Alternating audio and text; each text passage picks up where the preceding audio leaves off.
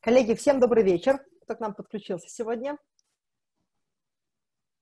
Напишите, пожалуйста, в чат, поставьте плюсики, хорошо ли слышно, видно и меня, и сейчас нашего гостя представлю сегодня –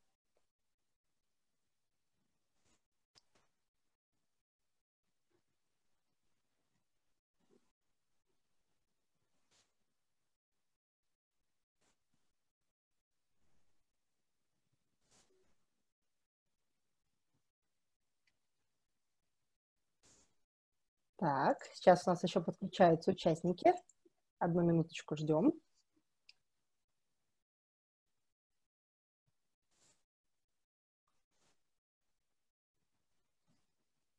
Всем добрый вечер. Артем, здравствуйте. Вижу Артема Кустюкова, нашего администратора как раз. Добрый вечер. Денис, Денис очень похвалил нас, сказав, что его не беспокоили, так все было прекрасно. Я удивился даже как-то. Так, да-да-да. Отменился ли вебинар? Мы дали тебе отдохнуть. У нас сегодня гость прям практически вернулся к нашему вебинару, так что я думаю, что будет такая достаточно свободная, веселая и при этом доброжелательная атмосфера, да, я бы, у нас все участники с нами. Так, сейчас посмотрим, все ли хорошо видно, слышно. Да, супер. Андрей, да, Владимир Иванович может не только говорить, но еще и писать выразительно. Это действительно так и есть. Так, коллеги, ну что, еще раз всем добрый вечер. Я приветствую всех наших участников наших вебинаров по средам. Меня зовут Анна Колесникова. Я сегодня буду выступать в качестве модератора и а, ведущего может быть, соведущего, в зависимости от формата изложения Дениса материала. Значит, буду выступать в качестве а, все-таки модератора нашей встречи. А, у нас сегодня гость, которого, я думаю, что многие знают. Для тех, кто не знаком, у нас сегодня а, наш большой друг ассоциации, руководитель проекта в ассоциации другого проекта, проекта «Книжный клуб». А, в гостях Денис Фадин, как он сам себя называет, он, а, значит, руководитель портфеля проектов в Большом банке России, значит, человек, а, который уже больше, мне кажется, практически всю свою профессиональную жизнь занимается непосредственно управлением проектами, причем в разных форматах, реалиях и в разных компаниях. А большинство все-таки это банковская отрасль, да, и сегодня Денис поделится с нами лайфхаками или проект-хаками, как он их назвал, о том, как же можно не только продуктивно и эффективно работать над своими проектами, но еще и действительно это делать в удовольствие, с результатом и достигать высоких результатов. Почему стоит послушать Дениса? Можно я скажу это вслух? Значит, я вообще фанат. Я же не знаю, что именно. Я на самом деле фанат Дениса, я искренне удивляюсь его продуктивности. То есть это не только человек, который успевает вести профессиональную жизнь в рамках своей, своего рабочего, скажем так, места, так еще и а, получать э, сертификацию, участвовать в дополнительных конкурсах, будь то лидер России, либо а, грантовская программа в Сколково, кстати говоря, в отличие от лидеров России, Сколково поддалось. И, что называется, этот выигрыш даже дороже первого, да. Поэтому а, я, кстати, на самом деле хочу поздравить Дениса с тем, что он недавно стал призером и выиграл 30 тысяч евро на обучение в MBA Сколково. Это ну, очень... не наличными, не наличными. Ну, ну, ну какая разница? Главное, что это образование. Слушай, это очень круто. Я следила, следила за а, событиями, и очень рада, что у Дениса все сложилось. Я знаю, что он к этому шел не моментально, то есть это была изначальная идея, цель, план, факт, который в итоге был успешно реализован. Надеюсь, это тоже был проект, да, да, в определенном смысле. Да, у Дениса еще двое прекрасных проектов и прекрасная семья, поэтому я надеюсь, что а, нам будет сегодня интересно. Да, я тоже прям поздравляю Дениса еще раз. Большой молодец, успехов тебе в обучении. И надеюсь, что магистрская, магистрская программа в бизнес-администрировании поможет тебе стать еще эффективнее. Денис также у нас ведет отличные, просто, мне кажется, супер встречи книжного клуба по вторникам, в это же время, но по вторникам каждую неделю. И... Не, не каждую, раз, раз в две недели. Раз в две недели, да, прошу прощения, раз в две недели. пореже, чем мы. И обращаю ваше внимание на то, что мы только что здесь в кулуарах общались с Денисом. у него есть мини-идея, может быть, мы заметили, что когда приглашают авторов книг, да, у нас был уже Дмитрий Лебедев, а, был Ильгиз Вальнуров, в общем-то, что такое хорошая обратная связь, и постараемся сделать так, чтобы, может быть, авторов видели чаще. Так, это небольшая вводная. У нас всегда в организации вебинаров нам помогают наши администраторы, за что им большое спасибо. Этот вебинар у нас прошел в таком полуподготовительном формате, потому что Денис заранее прислал всю презентацию, весь материал о себе, нечего практически было с него спрашивать. А, тем не менее, в организации вебинара помогал Артем Костюков, за что ему большое спасибо. Я рада, что он среди нас, и что сегодня будет тоже возможность поделиться, а, в общем-то, у Дениса опытом со всеми участниками. Ну что, Денис, тебе слово. Да, спасибо большое, Анна. Меня всегда, когда так представляют, да, с одной стороны приятно, а с другой стороны сразу волнительно становится такое большое ожидание, э, может быть, слегка завышенное, да, которое я должен оправдать, и мне страшно, что я его не оправдаю. Будь ну, в тонусе. Прошу, прошу меня заранее извинить, если так, плюс можно сделать мне скидку, я не так давно из отпуска, поэтому я, я еще мысленно слегка там. Э, но насчет лидеров России я бы не стал их еще так хранить, ты просто так похоронил их, что в отличие от лидеров это поддалось, потому что в лидерах я еще планирую участвовать. Молодец.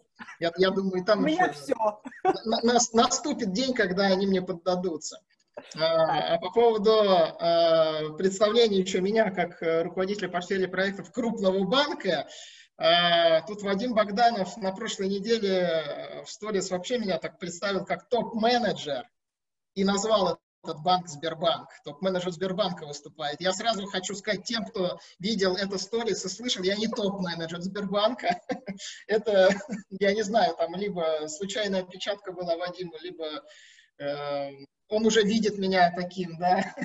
Думаю, второе. Я... Думаю, второе, Денис, все-таки. Пока я еще не топ-менеджер, но руководитель портфеля проекта, это верно. Так, итак, коллеги, ну, собственно, вводная закончена, да. Я сегодня хотел бы поделиться э, своим... Расшарь нам экран. Да, сейчас, сейчас расшарим. Mm-hmm. Своим опытом сразу скажу, это никакие там не пересказы. Сейчас, извини, я остановлю. Давай я расшарю. Да-да-да, я остановлю, остановлю. Сейчас. Угу. Случайно. А, сразу, так, а ты мне не дала возможность расшарить экран.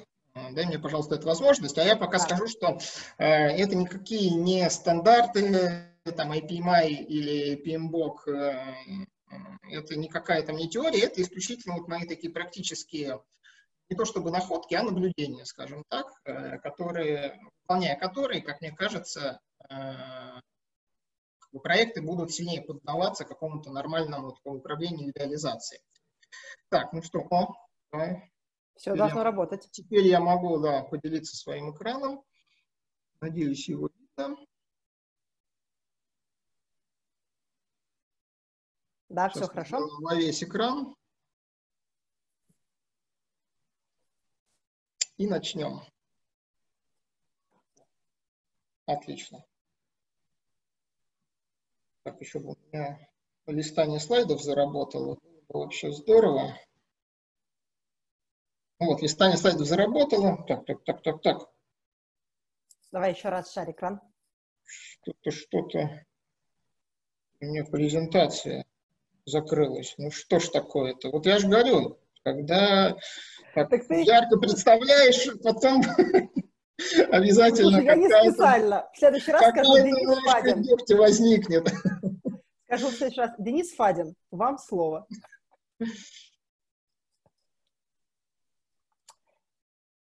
Вот. Еще раз презентация моя. Так, будем шагаем экран.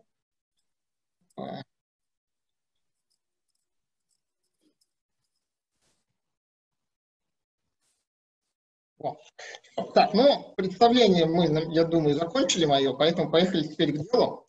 А, собственно, у меня каждый слайд будет отдельный, так называемый project, который я просто буду рассказывать, как я с чем сталкивался и, и, и какие советы просто у меня здесь имеются. Итак, первый project hack.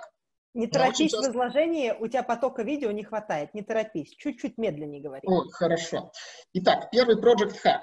А, часто я замечал, ну, просто смотря и на себя, и на других, что в принципе, руководители проектов бывают двух типов. Одни э, в постоянной какой-то запарке, ходят и постоянно тушат пожары, да, а другие так спокойно, свободно управляют проектами. И, ну, у первых, которые ходят в зоопарке, конечно, бывает нормальный тоже результат. В принципе, нередко бывает нормальный результат. Но вот у вторых, которые достаточно такие спокойные, нормальный результат почему-то происходит чаще. Если так детальнее присмотреться, то видно, что первые, они таким операционным менеджментом занимаются, вторые занимаются стратегическим менеджментом. И э, прочитав тоже много книг по управлению проектами, э, я не помню уже в какой, я вычитал то, что управление проектом – это в первую очередь все-таки стратегический менеджмент. То есть если вы при э, управлении проектом находите в мыле, постоянно тушите какие-то пожары. Я не говорю, что этого не должно быть никогда, да, но если вот прям э, вы чувствуете это регулярно происходит, значит что-то не так. Обратите на это внимание и перейдите на нормальный стратегический менеджмент. Как правило, это происходит э, ну, по двум таким фундаментальным причинам. Э, либо, э, ну, все, все банально, либо ошибка в самом руководителе проекта, да, либо ошибка в окружении, то есть в методологии проектной деятельности или в подразделении, где он работает. Если это ошибки руководителя проекта, то это либо просто его привычка микроменеджментом заниматься. Есть такие люди, да, которые ну, просто как бы не мыслят себя без того, чтобы каждый день там чуть ли не руками, э, своими руками взять другие руки и что-то да поделать. Это такой микроменеджмент. Э, либо вы набаловали так свою команду, то есть она просто постоянно обращается к вам, вы с радостью решаете их задачи, да, конечно, да, конечно, и сами не заметили, как э, скатились вот в эту дыру под названием э, операционный менеджмент. Ну, либо, не знаю, вы там перфекционист, трудоголик, просто кайфуете от этого. Всего это чем, чем-то пересекается с тем, что вы просто привыкли к микроменеджменту, но немножко другое, вы прям, прям именно кайф такой испытываете от того, что постоянно задерживаете от того, что какие-то проблемы возникают, а вы их решаете. Ну, как бы, если вы ок с этим, то ок. Да? Если все-таки вы не ок, то вот обращайте на это внимание и э, старайтесь менять э, взаимодействие с командой, то есть э, типа, приходи не с проблемой, да, с проблемой плюс решением или с вариантами решений, чтобы я выбрал. Э, не решайте э, за команду проблемы э, от перфекционизма, от трудоголизма избавляйтесь э, классическими инструментами типа там хобби, тайм-менеджмент, э, какие-то э, увлечения, семейная жизнь и так далее, и так далее, и так далее. И просто выстроите нормальную систему контроля при взаимодействии, при работе с подчиненными. Скорее всего, у вас ее нет, если вы занимаетесь очень много операционкой. Если же это вторая, по второй причине, то есть э, по причине вашего окружения, э, из-за того, что такая методология проектной деятельности в организации или в подразделении, где вы работаете, то здесь, конечно, эта ситуация сложнее, ее сложнее исправить, но попробовать можно. Э, как можно попробовать? В первую очередь проанализируйте свою работу и донесите до руководства, что как бы, ну вот, методология у нас такая, здесь вообще вот такая-такая такие-такие потери, минусы происходят, да, э, и э, вместе с описанием проблемы, да, не приходите только с этой проблемой, предложите решение, решение в виде того, что давайте на моем проекте, на мне попробуем по-другому жить. То есть пусть все вот живут как, как живут, как бы пусть методология будет такая, а вот мы будем по-другому жить. И предложите, как бы, как именно, да. И после этого радуйтесь. Ну, скорее всего, руководитель согласится. Если, ну, нормальный руководитель должен на это согласиться, если все нормально идет. Если руководитель не согласился, то это как бы делайте выводы сами. А после того, как руководитель соглашается, все, радуйтесь, что ваш проект в пилоте и спокойно уже управляете им э, с позиции стратегического менеджмента. Я э, как бы понимаю, что многие сейчас, э, так у многих в голове возникло, что такой э, ну, это непростой достаточно Project Hack, это даже не хак какой-то, да, больше, наверное, совет, хак это обычно какое-то легкое решение. Вот. Но, тем не менее, проблема очень частая, поэтому я решил выделить.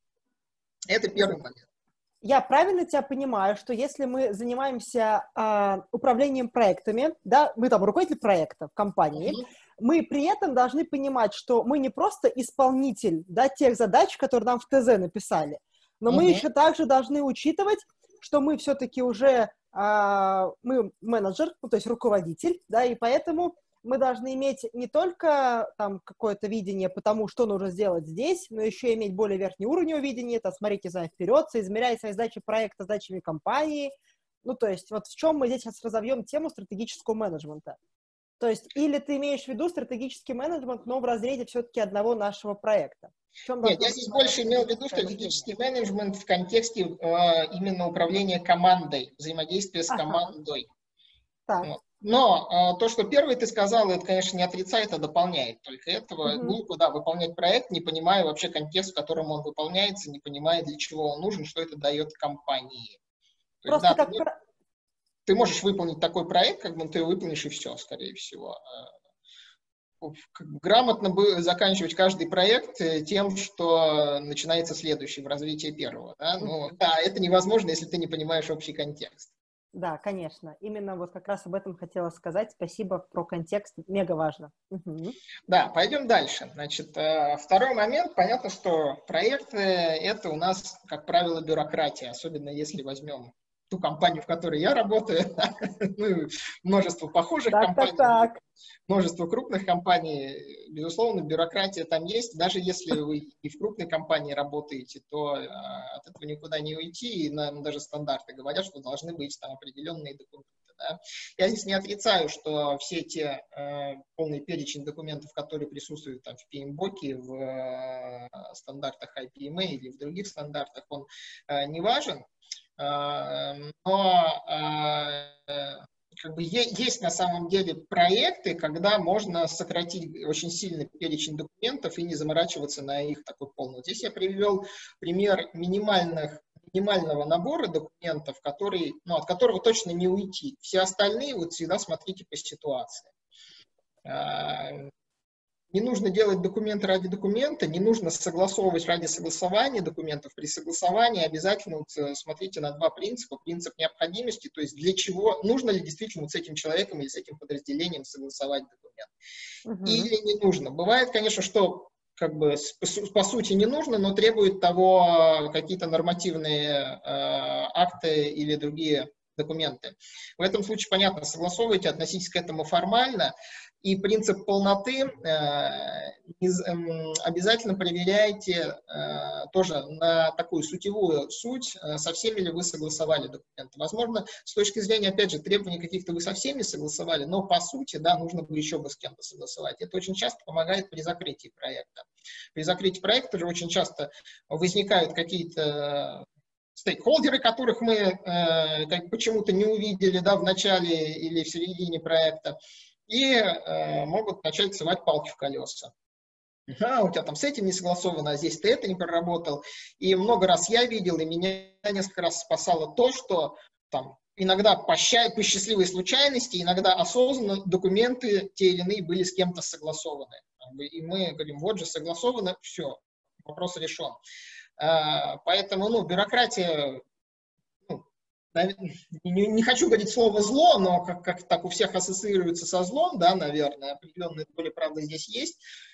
Но э, не забывайте, что она э, важна и может, наоборот, как добро э, играть на вас.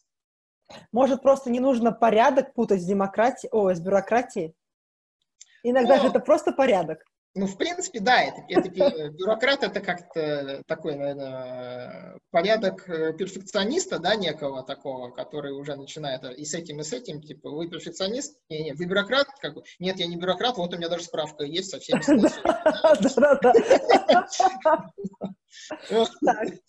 ну, Поэтому, да, наверное, я соглашусь с тобой, как бы слово порядок может быть здесь больше, более даже уместно.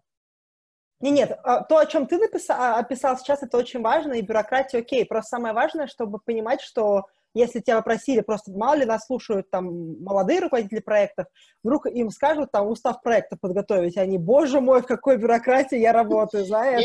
Я чтобы не было такой ассоциации. Да, да, как раз таки вот это... Это минимум должно быть, конечно. Да, минимум, естественно, должен быть. Куда вы без устава проекта, без реестра рисков, вы на... Для самого себя это нужно. Это нужно в первую очередь. Да, да, это в первую очередь для, для вас нужно. Вы с этим проще потом реализуете и закроете проект.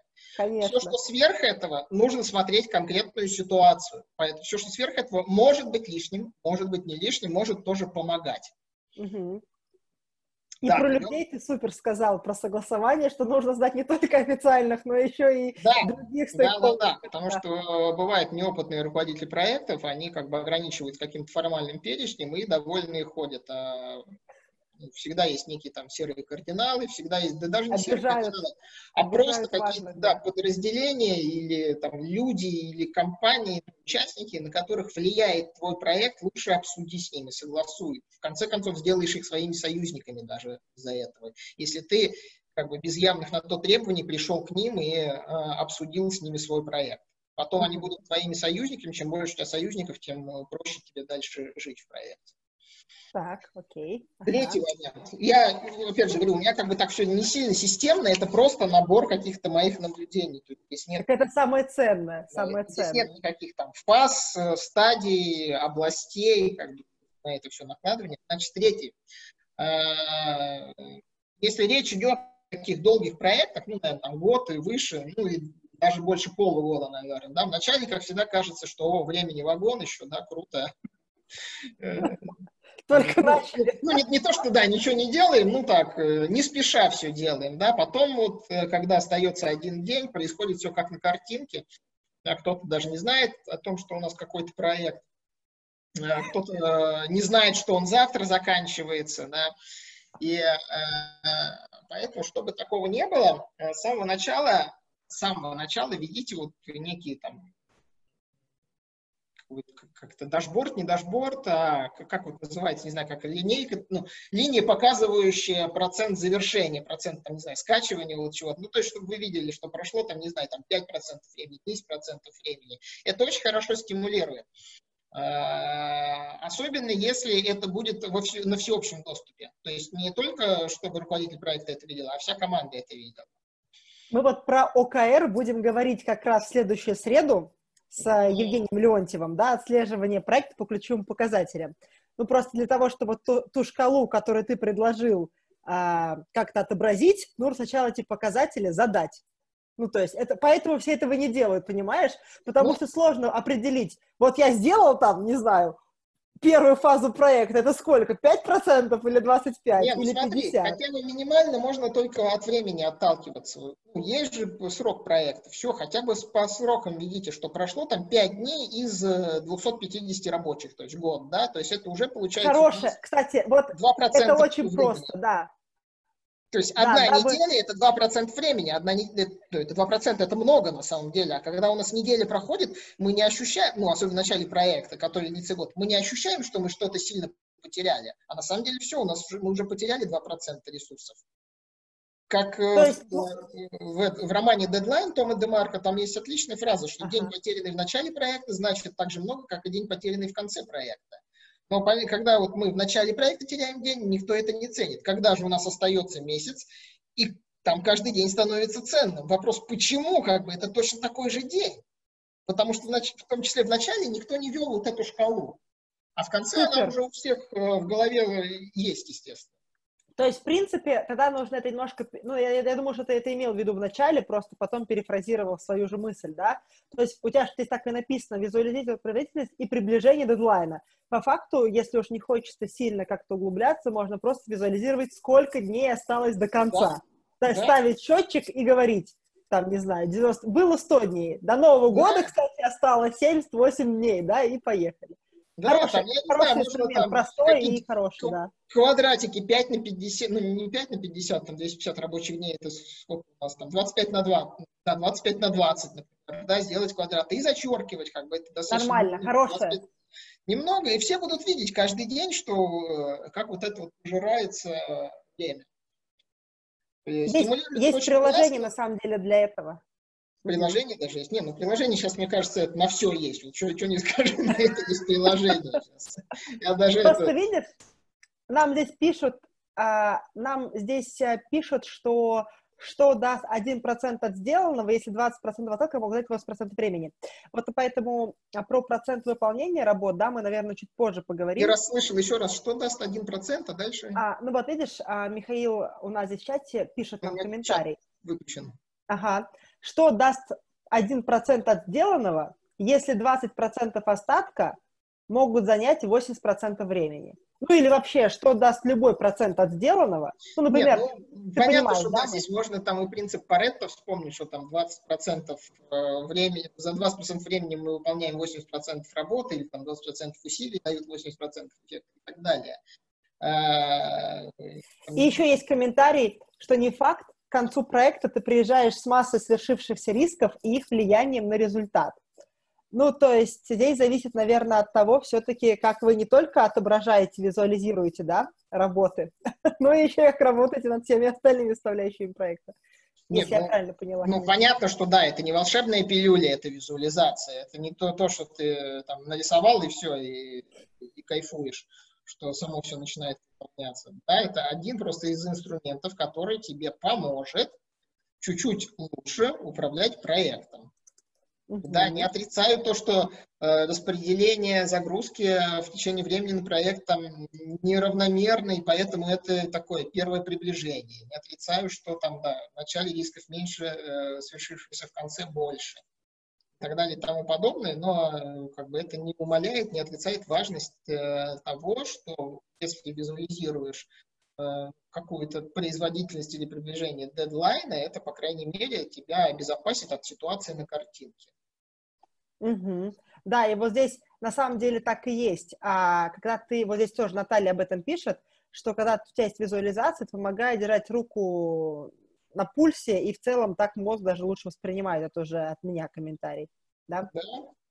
А, и еще, да, здесь пишут смешно, что это еще не дает забыть стейкхолдерам о том, что у нас вообще что-то происходит. Так, ага. Не, а мы не надеемся, что спасет. У нас это пусть будет хотя бы инструментом. Так, хорошо. Давай. Так, пошли дальше. Типичная картинка, как выглядит менеджер проекта в конце проекта. Да? Вот. Я тебе могу еще одну прислать, это очень смешная. Там, знаешь, когда из, из-под этой в колодце, там весь в коричневом чем-то рука, типа, я знал про это. Такая же примерно. Так.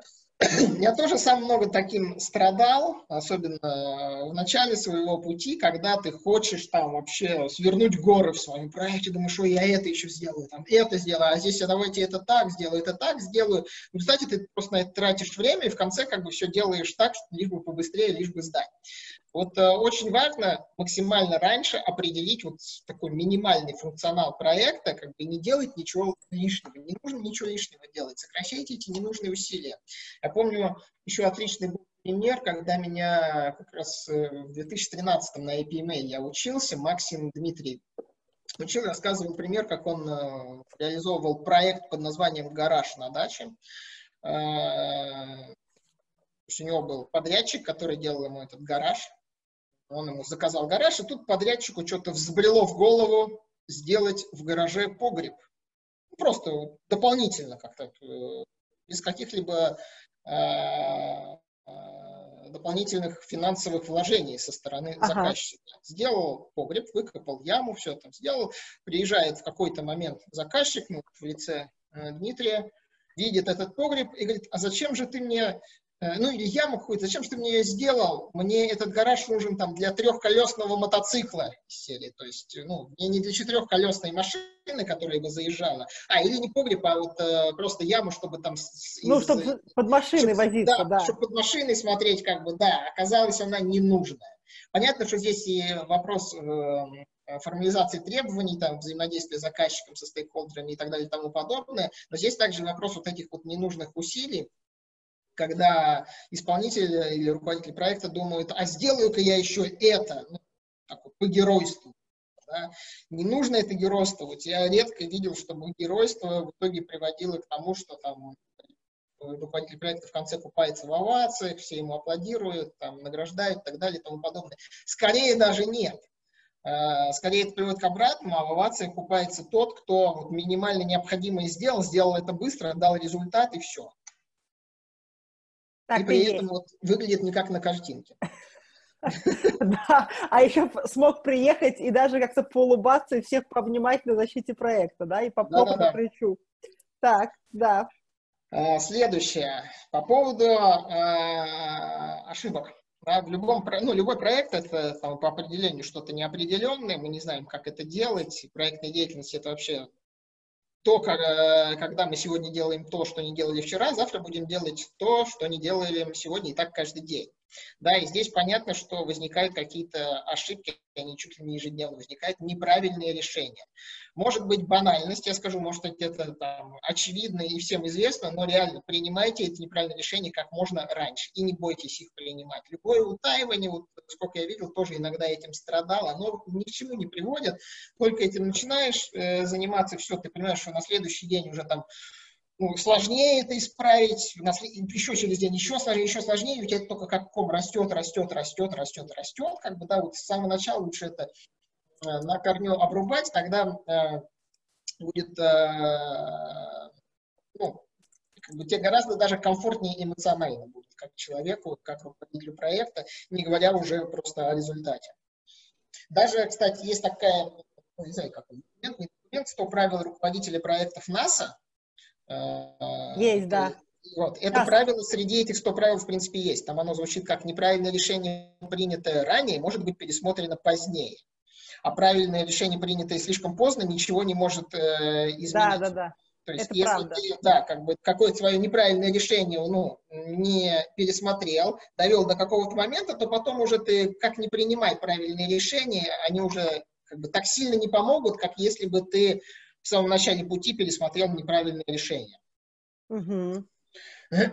Ну и про затраты там 1, 10, 100 тоже это общеизвестно, как бы, да, на стадии планирования исправления 1 рубль, на стадии воплощения 10 э, рублей, а на стадии реализации, когда уже все работает и надо переделывать, это 100 рублей.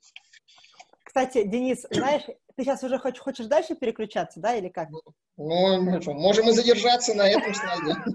И вообще не закончить сегодня. Смотри, по поводу прошлого, а, про вот эту картиночку с сумасшедшим, замученным ПМом, а, Владимир Иванович пишет мысль, и, кстати, она прикольная, я тоже ее замечала, поэтому скажу. Он пишет, что Денис желать сделать все – это свойство молодых лет. Чем старше руководитель проекта, тем он спокойнее и осмотрительней, и не бросается делать все и сразу. Именно поэтому в команде проекта должны быть сотрудники разного возраста. Кстати, в этом что-то есть. Я сама с этим сталкивалась, когда в проекте есть более взрослый человек, особенно если это мужчина, и который достаточно компетентный, ну и при этом уже в рамках жизненного своего опыта действительно а, спокойней. А в таких ситуациях, там, я достаточно эмоциональный человек, я могу принимать более взвешенные решения, которые потом в итоге э, не так дорого могут обходиться в ком- э, компании. Так что... Ну да, это уже афоризм есть, как это, мы амбициозные, мы это сделаем, да, другой говорит, нет, мы опытные, мы за это даже не возьмемся. Да, да. да. Я, кстати, тоже хотела тебе сказать, у тебя там, кстати, второй документ, это реестр рисков был, это супер документ. Я тоже хотела, вот ты уже это сказал, поэтому мне остается только прокомментировать, что реально, если вы составляете реестр рисков, есть шанс, что вы просто в проект дальше и не пойдете. Ну, то есть он, это важный документ, и его нужно делать вначале. Так. Ну, насчет э, вот, э, участников проекта разных возрастов и э, как бы более опытных, здесь единственное тоже есть риск, Давай. Э, того, что с их стороны некий там может быть такой саботаж. Как бы я с этим тоже сталкивался. Да? есть, когда, а, когда там любое рвение, ну, все-таки проект, в проекте доля авантюризма должна быть, и доля таких э, ну, рисков, э, в смысле, угу. они ну, рискуют. Да, то есть. Да, ну... вот, а, а, и как бы люди, которые, да, вот как-то прошли там огонь э, медные трубы, да, и обладают большим опытом, как бы они, конечно, да, могут вот это с одной стороны, хорошо балансировать такой чрезмерный авантюризм, с другой стороны, как бы могут э, саботажем заниматься, к сожалению, такое бывает, тоже видел. И здесь нужно, конечно, вот отслеживать это, отсекать и грамотно как-то управлять этим. Угу. Кстати, вот то, что ты сейчас говоришь, а Наталья Мургунова тоже пишет ровно об этом, о том, что диверсифицированная команда по составу — это супер решение, ну, то есть супер решение, но может быть супер сложна в управлении. Так что, да, видишь, там, управление, управление реально усложняется здесь. То есть не, не каждый РП с этим справится. И у меня были, был, э, ну, был негативный именно опыт, да, когда я... Я уже услышала, да. Я уже услышала по твоим комментариям, что ты не фанат. Не, не, не то, что не фанат, как бы я как бы порефлексировал, потом я понял, что просто я в тот момент конкретно я не справился там и не справлялся да, с этим. Как бы. Если э, РП такой, что он с этим справляется, это круто, да, это крутая команда, где есть такая сбалансированная баланс такой есть, и над этим всем РП, который этим грамотно управляет. Вот это да, это прям э, сразу стоимость команды, не знаю, раза в два, мне кажется, увеличивается, и эффективность там, и все такие хорошие показатели ее. Ну да, опыт плюс драйв, прикольно. Да-да-да. Угу. Так, ну так. что, идем дальше. Вот, э, одна из моих любимейших тем – это по поводу совещаний. А, то есть, про, ну, проекты, сейчас у нас пандемия, она определенно увеличило количество совещаний. Успокоило это, да, количество совещаний, хотя, может быть, у некоторых, наоборот, как бы увеличило там бесконечные какие-то зум-созвоны и прочее, да, я, я не знаю, как я только начал возвращаться к, к мирной жизни, так сказать, в офисе. Э, не, не знаю, как в целом остоя, э, обстановка, как бы, да, э, ну, я имею в виду, что сейчас происходит в корпоративном мире с точки зрения совещаний по сравнению с тем, что это было там ну, в начале зимы, например. А мы узнаем, узнаем в конце у участников. Интересно. Да, хорошо. Так. Вот, но э, в целом, ну, вот если там э, так резко говорить, совещание это зло, как правило. Как, как правило. То есть ими нужно, э, то есть там больше зла, чем польза. Э, понятно, что да, там, если грамотно ими все проуправлять, то да, то здесь из них получается добро. Но именно потому, что сложно очень провести грамотное совещание, то в большей своей части это зло. Поэтому к, ним нужно относиться именно так и очень аккуратно, э, очень аккуратно пользоваться как бы этой формой да, выработки решений и формой взаимодействия. Опять же, не говорю, что, их, что они совсем не нужны. Понятно, что как-то нужно там взаимодействовать, как-то нужно все интересы учитывать. Но вот э, избегайте проведения, э, э, проведения совещаний кое-как. Это точно вас загубит. Э, ну, просто банально потому, что вот, там на один час собрались 8 человек, да, это, в принципе, уже 8 человека часов, один рабочий день. Казалось бы, там, да что там такого, да, а на самом деле нет. Все, там, там все трудозатраты, все кратно сразу. Да? И э, вот буллеты, которые на слайде приведены, это тоже такой минимальные советы, э, как сделать так, чтобы совещания проходили максимально эффективные. Э, бюрократия здесь вот в виде протоколов, она будет э, скорее помогать, чем мешать, потому что да. если вы это не будете использовать, это все, вот прямо погрязнете в бесконечном количестве совещаний, э, будут какие-то, не знаю, там новые участники возникать, э, будет там саботаж со стороны некоторых, кто-то будет, кто-то реально не будет, что было на прошлом совещании, кто-то будет э, лукавить, что он не помнит, и в каких-то своих там целях это использует. Поэтому ну, относитесь очень-очень аккуратно э, к, к этому. Вот э, когда э, Сбербанк переходил на agile, да, у нас очень резко возросло количество, ну, они там совещаниями не называются, да, типа всякие там встречи, митинги, да, вот так по-модному, хотя, по сути, метапы еще тогда же как раз пошли. У нас очень сильно возросло их количество, и тогда прям было видно, как снизилась э, результативность. Ну, тогда стало пропагандироваться, как бы, что Э, ну, нужно работать в команде, что все решать командой, да, и вот в моем понимании слишком э, э, слишком как бы буквально, может быть, кто-то это понял. И как только какой-то вопрос возникал, типа, ну давайте сейчас соберемся, как бы, да, давайте соберемся там на 10 минут обсудим. Вот это вообще самая, одна из самых страшных фраз, потому что первое, не на 10 минут вы соберетесь. Да, второе, блин, все, у всех ломаются сразу их планы. Третье, вот такая фраза, это означает, что совещание вообще не подготовлено, да, то есть... И э, что не поняли принципы скрама еще означает. Ну, слушай, тут, ладно, принципы скрама там agile это отдельная тема. А, вот, а, то есть вот если это слышите, давайте соберемся на 10 минут, убедите, убедите, не участвуйте в этом.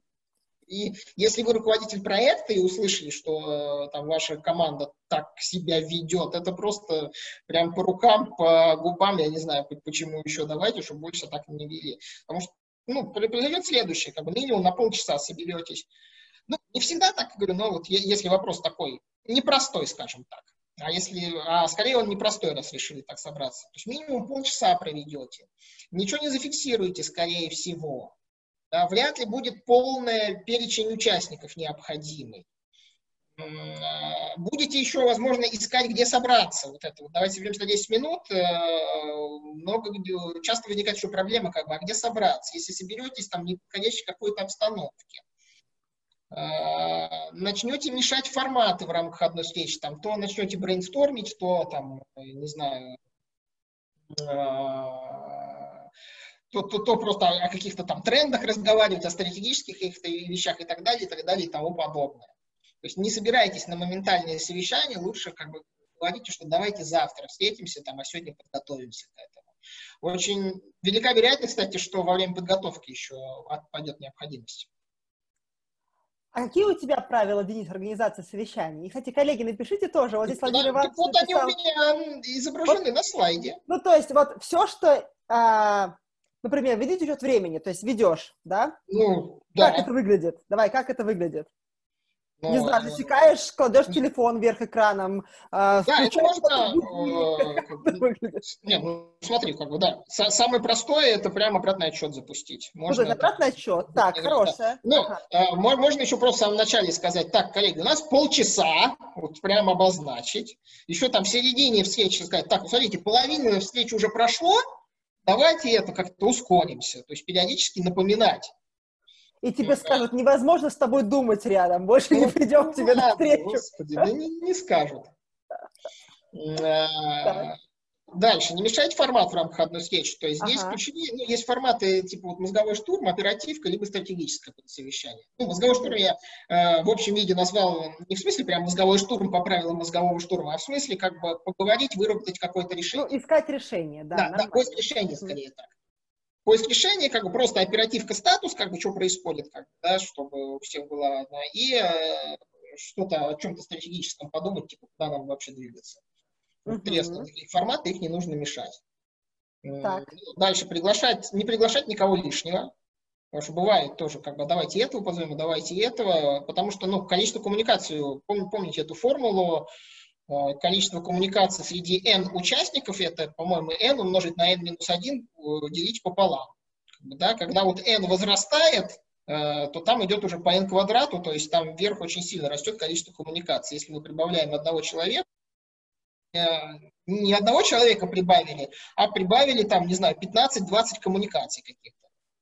Да, это, это очень правильно. Ну, ладно, не буду уже говорить, что именно поэтому в тех же гибких практиках мы стараемся делать команды даже не 9 человек, а меньше, там, до 7, чтобы было, можно было ложиться в 15 минут в тех самых ежедневных митингах. Слушай, тут есть еще крут... к тебе в тему про удаление людей, а, пишет Михаил, что есть неускоряемые и слабо ускоряемые коллеги, которые не ускоряются. Возможно, их нужно отдельно собирать или вообще вычеркивать. Ну, это вопрос в целом управление там, командой, управление персоналом. А, да, про управление коммуникациями. Вот здесь тоже уже писал Саша Малышев, Александр, о том, что вообще руководителям проекта необходимо системно учить коммуникациям. В общем, у Владимира Ивановича тоже правила в чате. Я, я их прочла и поняла, что завтрашний мой митинг в рамках ассоциации, может быть, отменится. Значит, правило Владимира Ивановича.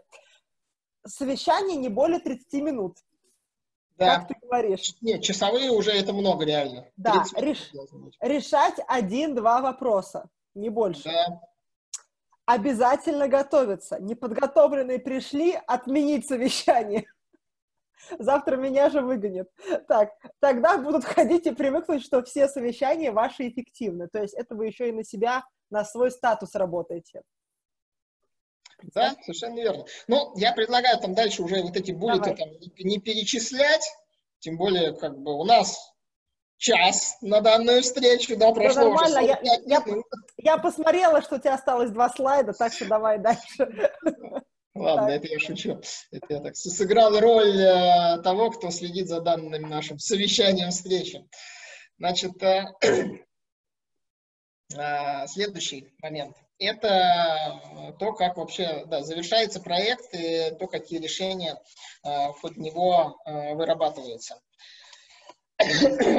Очень, ну, я думаю, такая картинка, как бы, да, такая она не редкость для проекта, когда проект заканчивается, внешне все хорошо, все отмечают, э, успешное окончание, а на самом деле там все костыль, костыле, да еще куча доработок, что-то там не сделано, что-то перед деятельность доделывать, э, что-то во время сопровождения доделать и так далее и тому подобное. На самом деле причина здесь, она возникла не в самом конце проекта такая, а могла возникать по ходу проекта из-за общего такого правильного подхода, что руководитель проекта, не знаю, его руководитель, заказчик, еще кто-то, э, слишком много ориентировались на внешний имиджевый эффект, а не на внутреннюю э, кухню проекта. То есть где-то там поторопились, чтобы успеть, э, там, пусть кривой функционал, но до Нового года, да, чтобы красиво там отчитаться.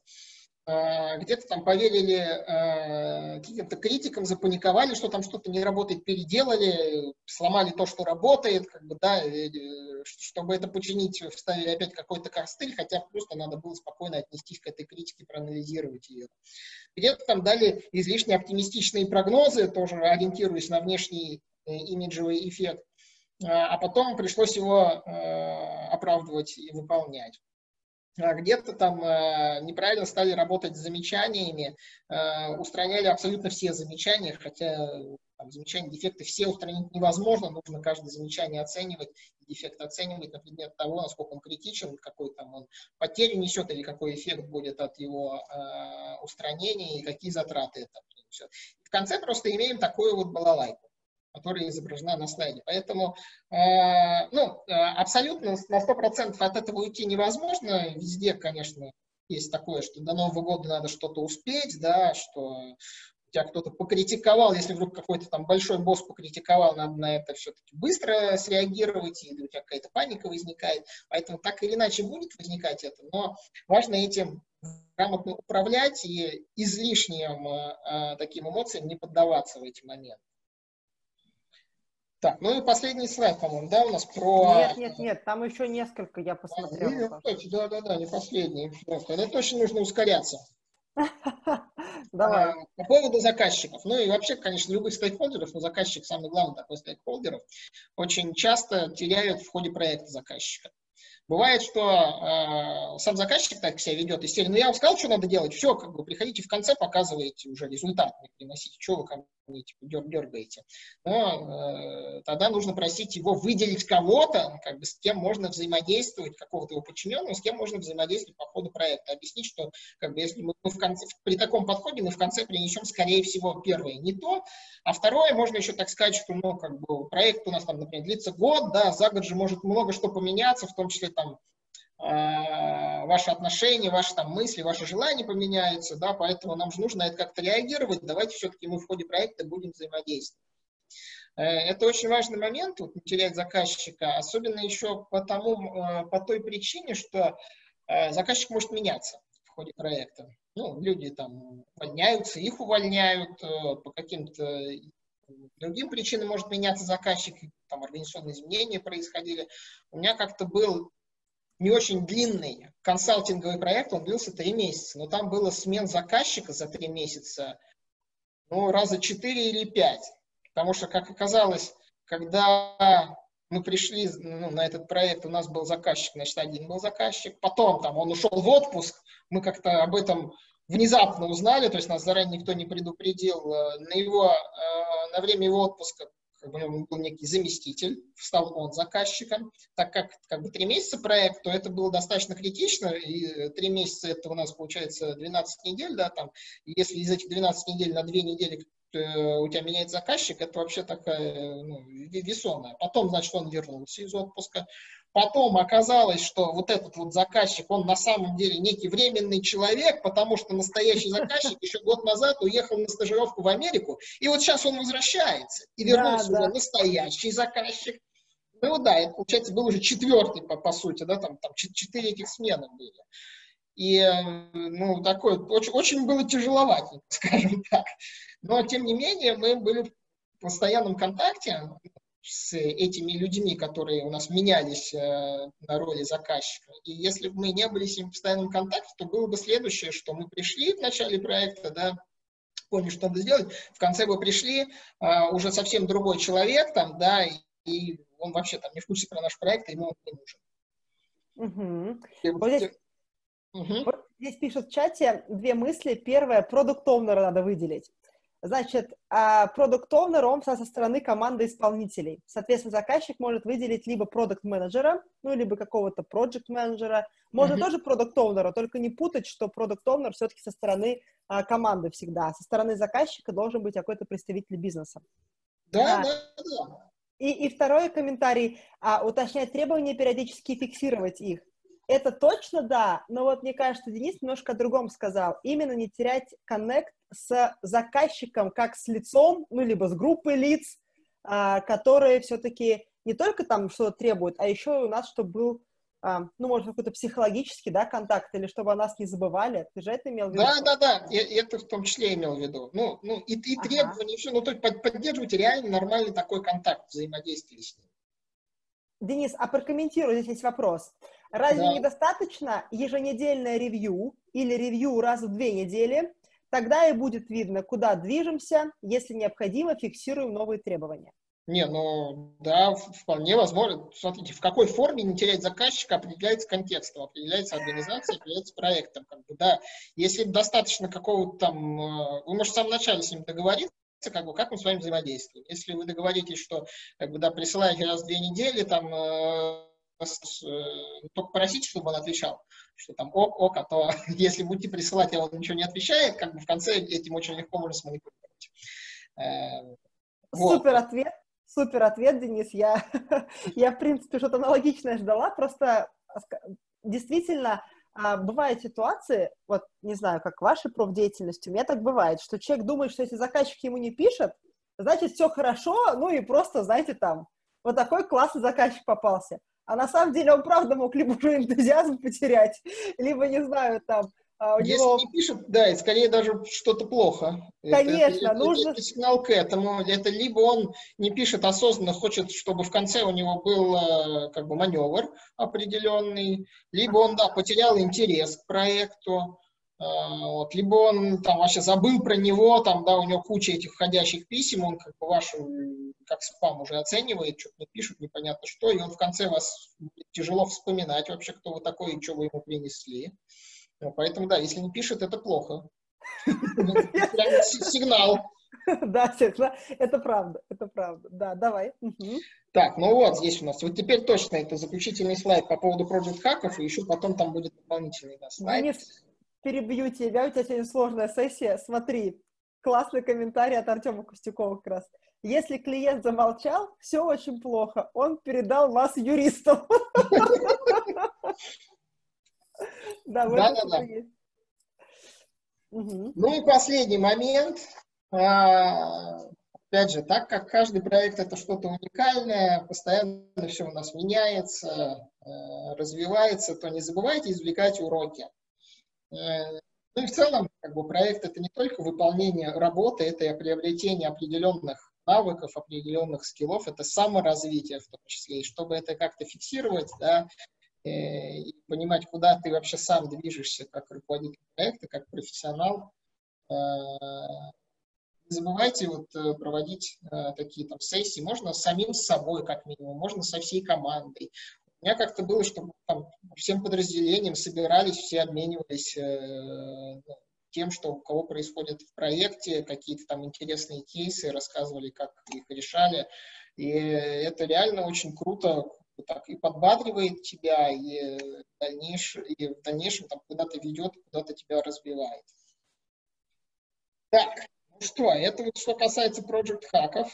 А, а можно, Денис, я вот здесь у тебя спрошу, я тебя правильно услышала? Ну и тоже, что, может быть, нашим участникам как-то эта мысль, там, я, uh-huh. мы с тобой про, проговорим я правильно тебя услышала, что если ты вы руководитель проекта, ну, или бы там что-то подобное, значит, я имею в виду там директор проектов, неважно а, ваша должность, помимо того, что вы просто реализуете проекты, достигаете результата своей там профдеятельности, какие-то набираете себе опыт в портфолио, мы еще должны каждый раз думать о том, как это влияет на нашу личную компетенцию, да, то есть прокачивать не только свои там профнавыки, но еще и какие-то саморазвитием заниматься параллельно в работе с проектом. То есть это тоже отслеживать так? Ну, не, ну смотри, не, здесь профнавыки да. и там, какие-то саморазвития сильную границу не делают. Я, я просто здесь хотел донести мысль, что ну, как бы не забывайте, что ага. задача не только просто реализовать проект, а, и а, задача постоянно развиваться, набираться опыта и двигаться как бы вперед с этой точки зрения. И э, чтобы это делать, вот, э, необходимо анализировать свою деятельность, извлекать уроки, там, и, э, делать какие-то выводы, не повторять ошибки. То есть каждый день, по сути, как бы тебе может просто прибавить как бы, стаж, да, а может прибавить ага. стаж и опыт. И вот чтобы прибавить там, стаж и опыт, это вот э, нужно как бы не просто что-то поделать по проекту, а вот особо включить осознанность. Ага, да, поняла. Мари, здесь у Александра Малышева, видимо, к Project Hackам есть еще вопрос. А. Ну, к тебе. Какие принципы подбора и расстановки членов команды? Можешь поделиться каким-то своим видением и опытом? Ну, смотрите, э, самый плохой, я могу такими негативными кейсами э, поделиться. Давай. Э, негативные – это когда руководитель проекта практически или вообще даже никак не участвует. Бывают такие ситуации, когда как бы говорят, вот, как, вот, вот команда типа тебя. Это очень такой плохой сигнал, э, потому что э, ну, ну, ну, как бы, потому что должно пройти определенное время и усилия, чтобы вот э, эта команда стала реально командой. Там есть четыре фазы это команды, я уж не помню фамилию человека, в котором вот это вот форминг, сторминг, норминг, и перформинг, по-моему, да, ну, то есть формирование, потом бурление, потом нормализация и потом, собственно, вот это вот выход на производительность, да, и э, вот если ты сам, ну, при, принимаешь участие в формировании своей команды, вот первые три, они быстрее пройдут, и ты выйдешь на производительность, а если тебе просто сказали, что вот эта команда, да, твоя, ты никак это не принял участие в этом, то можешь застрянуть это, ну, я думаю, что это очевидно, это понятно. По гороскопу выбираешь людей или нет? нет, конечно. Кошмар, это самое главное при принятии решения. Так, мой моя практика показывает, отлично работает.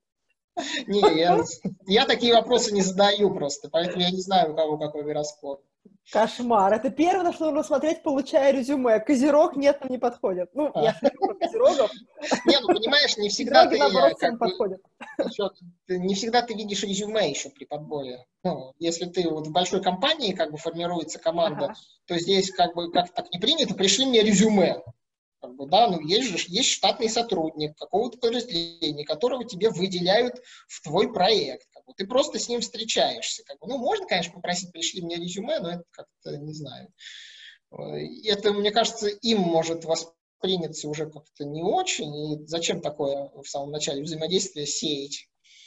Э, э, так, такое не то, что ну, недоверие, может быть, какой-то формализм между вами. Денис, вот надо проще быть. Люди пишут, гороскопы рулят. Главное видеть фото, понимаешь, и сразу понятно, сойдемся или нет. Люди, вон кто, кстати, в нашей команде, Артем Костюков, рожденный как раз в крещении 19 января, говорит, Анна, протестую, я козерог. Вот, видишь, а ты... Ну, вообще, как бы, если еще так дополнить мой ответ, я, конечно, так не пробовал ни разу, но хочу попробовать. Это по Белбину. Э, О, так команду. и знала. То есть есть Белбин, да, у него там вот эти вот роли, которые да. должны быть 8, по-моему, ролей там, да, и вот э, подобрать команду так, чтобы все роли у тебя там были закрыты.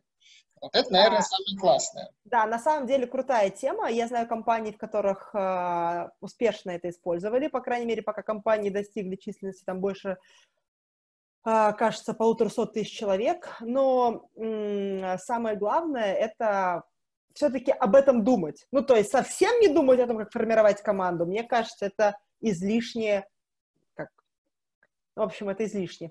Нужно думать. Ну, ну, конечно, да. Еще есть такой, такой момент, что, ну, э, тоже, наверное, слышала, э, что как бы команда звезд, да, это не, не равно звездная команда. Да, да, тоже правда. То есть очень, очень часто, когда там каких-то звезд собирают вместе, да, они не могут прийти к единому решению выработать, потому что каждый тянет одеяло на себя, никто ни с кем не соглашается, потому что каждый считает себя звездой. Кстати, есть отличный фильм «Кадры» называется. Это про э, Google, про то, как там они набирали людей на стажировку в Google, и там тоже у них командные кейсы нужны были, и там один из героев, он себе как раз сформировал команду звезд. Вот. Uh-huh. И она не стала звездной командой, а звездной командой стали как раз команда из таких очень сильно опоследованных людей, причем очень сильно разносторонних там совсем прям разные были, они в итоге там в этой стажировке победили, то есть там был конкурс между командами, и вот это отличный, да, пример, то есть нужно разносторонних э, набирать, не стремиться набирать звезд, понятно, что, ну, как бы, должны быть люди какие-то адекватные, вот, но э, там, может быть, в чем-то они даже, каждый должен быть в чем-то звездный, да, но вот э, очень с этим аккуратно быть, очень аккуратно. Ну и, кстати, вот э, даже банально, э, что или когда, если посмотреть, да, очень часто, э, например, команды, где играют прям вместе много магистров, да, очень часто они не выигрывают. А команды, ну, наверное, где, да. сейчас последние вообще там новички там очень часто жгут просто.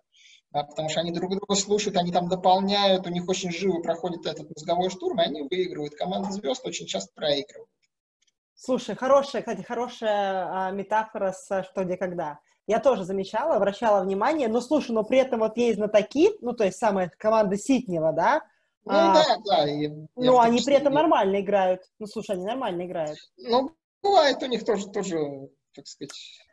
А, здесь, кстати, хорошие, у нас хорошие комментарии дополнительные. Во-первых, у нас появился еще один тест. Тест? Какой а, тест? А, тест Сонди, вот такая фамилия. А, видимо, тоже как-то проверять роли и так далее. Тест и Сонди. Это по поводу формирования команд, да? Да, да, да. Я сейчас себе тоже позапишу, посмотрю. Я не слышала. Тоже запишу, mm-hmm. посмотрю. Вот. А дальше. Владимир Иванович написал, кстати, интересный подход, что он ставит основные задачи и дополнительные. Ну, знаешь, один и тот же человек, вот у тебя там есть ползадач, основные и дополнительные. На доп. задачах проверяю, каков человек, как относится к работе и к людям. Именно доп. задача. Это подходит и в навязанных командах, и когда сами выбираете. То есть, если написал там сам, если набирал сам, описывал работу, квалификацию, ресурсы и далее, то, в общем-то, а, посмотрим, как он далее соглашался или нет. Ну, в общем, а, на самом деле на доп. задачах проверять а, ну, вообще готовность работать в команде интересный подход. Я, наверное, где-то интуитивно так делала, но умышленно нет. В общем, интересно. Ну и да, хороший тоже комментарий, что человек э, хотел работать в проекте, чтобы это тоже важно. А, ага, я поняла. Так, ну что, хорошо. Я пока больше комментариев, вопросов не вижу. Так. Ну, хорошо, да. Еще была такая просьба у тебя по поводу тайм-менеджмента. Да, да, тайм-менеджмент и как все успеть. Смотрите, да, я такой краток буду э, про тайм-менеджмент, вообще про достижение результатов. Я много всяких книг прочитал, но еще больше не прочитал, и как бы буду, наверное, читать. И различными инструментами пользовался, прекращал пользоваться, там, начиная какими-то новыми. Вообще все книги там и э, такая э, теория, сводится к следующему. Первое, есть тайм-менеджмент, есть некий energy менеджмент. Причем э, замечал я где-то там год-полтора назад вот, э, э, со стороны адептов Energy Management такой какой-то прям э, не любовь к тайм-менеджменту, типа, ну все, тайм-менеджмент это прошлый век, надо там управлять энергией, если uh-huh. ты управляешь энергией, это все круто, там ты, ты можешь горы свернуть, а что там этот тайм-менеджмент? А на самом деле, вот, э, я так поанализировал, в моем понимании эти две концепции, два подхода, они скорее дополняют друг друга, чем противопоставляют. Причем все-таки uh-huh. на первое место я ставлю тайм-менеджмент, это работа на результативность, то есть на результат, то есть чтобы двигаться в нужном направлении. Energy Management – это работа на эффективность. Ты можешь быть эффективным и делать вообще то, что не нужно. Ты можешь эффективно заниматься ерундой ты можешь быть, да, там, из тебя может энергия плескаться, но там ты ее тратишь не туда, куда надо, и в итоге ничего не достигаешь. Тайм-менеджмент uh-huh. без energy менеджмента в моем понимании не живет. То есть, если да, ты будешь только вот на результат работать, ты из серии только научил лошадь э, не есть, она возьми да сдохла. Вот. А так и ты как бы, да, только научишься достигать результата, и все, сразу перегоришь просто. Все, у тебя энергия куда-то уйдет. Поэтому mm-hmm. это все э, нужно там э, поддерживать. Кстати, у Глеба Архангельского, вот э, такого, как считается, как бы основной гуру российского тайм-менеджмента, Он все, по-моему, называет тайм-менеджмент, то есть у него там все, что связано с отдыхом, да, и там с пополнением энергии, оно на самом деле включено вот в его методологию подхода. Я просто это так явно разделил, чтобы не было такого противопоставления. А, ну, в тайм-менеджменте вот есть тоже ну, и Глеб Архангельский, и там, что там Дэвид Аллен, Брайан Трейси, вот разные, да. А, все, по сути, сводится к трем вещам. Это вот э, как э, ставить цели, целеполагание, да, там тоже есть SMART, не SMART, там есть сторонники SMART а, есть э, противники. Эм, второй момент – это то, как в соответствии с этими целями планировать и приоритизировать свои задачи. И третий момент – как вот самомотивировать себя и как работать с поглотителями, которых сейчас просто тьма тьмущая, все эти мессенджеры. Э, как не теряешь фокус? Да, вот это самый главный вопрос. Как не теряешь фокус? Просто Денис реально сдает Т, проходит сертификацию, я не успеваю добавлять их на при представлении Нет, ну, спикера. А как бы, как, как? Собственно, вот э, э, волшебной пилюли здесь нет, как бы берете... Ну, то есть берешь прям задачу и только над ней работаешь, так? Ну, типа, да, то, то есть, месяц PMP, да, и погнали. Первое, не делаешь по минимуму лишнего. Так. То есть э, думаешь, прежде всего, нужно ли это делать, не стараешься успеть все. Да, угу. второе, как бы плани... ставишь цели и каждый день планируешь э, задачи по их достижению.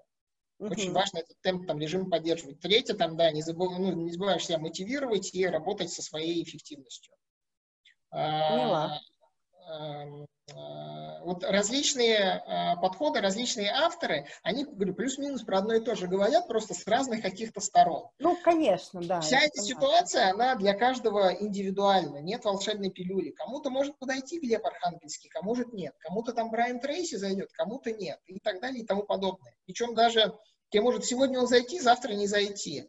Я постоянно меняю эти инструменты, потому что они надоедают мне периодически. Я меняю там ежедневники, ну, различные. А чем пользуешься, кстати? Эм, календарем, Evernote, не знаю, каким-то просто физической книжкой? Что, что делаешь? Как, как работаешь с задачами? Слушай, вот большие, то, что вот будет целеполагание, это у меня в Excel просто веду. Это, ну, это прям далекие там. Да, году. у меня тоже. Ага, вот. так, понятно. А ежедневные, это, как правило, в Outlook все веду. Вот. Поняла. А сколько времени спишь? Вот здесь спрашивают у нас, сколько Денис спит? Слушайте, ну по-разному бывает. Ну, сегодня шесть с половиной часов спал. А ты спишь с трекером? Ну, в смысле, с там... Нет. Просто... Нет, нет, просто нет. спишь и все. Вот. А... Ну, обычно семь-семь с половиной часов сплю. Среднее такое, наверное. Ну, вот я знаю, что ты уже полтора года занимаешься плаванием, да, получается? Два даже. Два уже. Да. А, как это повлияло на твою производительность? А, слушай, ну я не знаю, как это сказать, э, я же какой-то у меня показатель нет, я же не замерял это, но в целом, да, чувствую себя лучше гораздо. Спорт. Но это вот то, что относится к физической энергии. Да, Конечно, да, поняла. Физически, да, чуть-чуть на эмоциональную еще это влияет, потому что там все равно есть какие-то у меня заплывы, я там эмоции испытываю, да, там тоже какие-то победы, не победы, там и хорошо проплыл, нехорошо проплыл. Ну, вот, интеллектуально даю себе отдохнуть, то есть вот в отпуске вот я был вообще все голову отключил максимально. Ага. Слушай, а вот по поводу Excel ты сказал, а что это у тебя? Свод анализ и цели по каждому, там, не знаю, разделу жизни или как ты его ведешь? Вот у меня так. Свод нет, анализ? там свод, свода нет, просто раздел, да, разделы жизни выделил и по каждому там, ну, напланировал цели себе, что я примерно хочу в ближайшие там 10 лет. Ну, ага. каждый год, естественно, корректирую, пересматриваю. А это секрет или не секрет? Расскажешь, что выделил, какие сегменты жизни? То есть как ты это сделал, например? Сегменты там, жизни... Семья, здоровье, родители или как это? Сейчас, сейчас скажу, сейчас скажу. Прям взял у Радислава Гандапаса, есть книга «Полное Ж», называется. Да, там шесть сегментов, я вот их просто взял. Прям До этого у меня были да? другие сегменты. Вот, когда я ее прочитал, я подумал, да, наверное, у него правильно. Там шесть сегментов, это, э, по-моему, карьера, и э, здоровья, то есть они причем попарно как бы противоставляют он другие, то есть карьера здоровья. Если ты ага. будешь э, слишком в карьеру э, упираться, да, то у тебя пошатнется э, здоровье. Вот. Если ты там будешь, э, э, ну, ну, ну то, то есть одно мешает другому. Дальше, э, ну, любовь, семья и дружба, то есть тоже баланс между ними э, соблюдать. И, э, так, какие еще, Э, благосостояние, а вот шестой забыл я. Э, а Радислав Гандапас, Елена. Радислав Гандапас, у него есть книга «Полная Что же» называется. Карьера, карьера здоровья, ну, семья и дружба, и богатство. Сейчас давайте загуглим. Ты чего хочешь? Про, про Радислава Гандапас вспомнить, какие разделы? Да-да-да.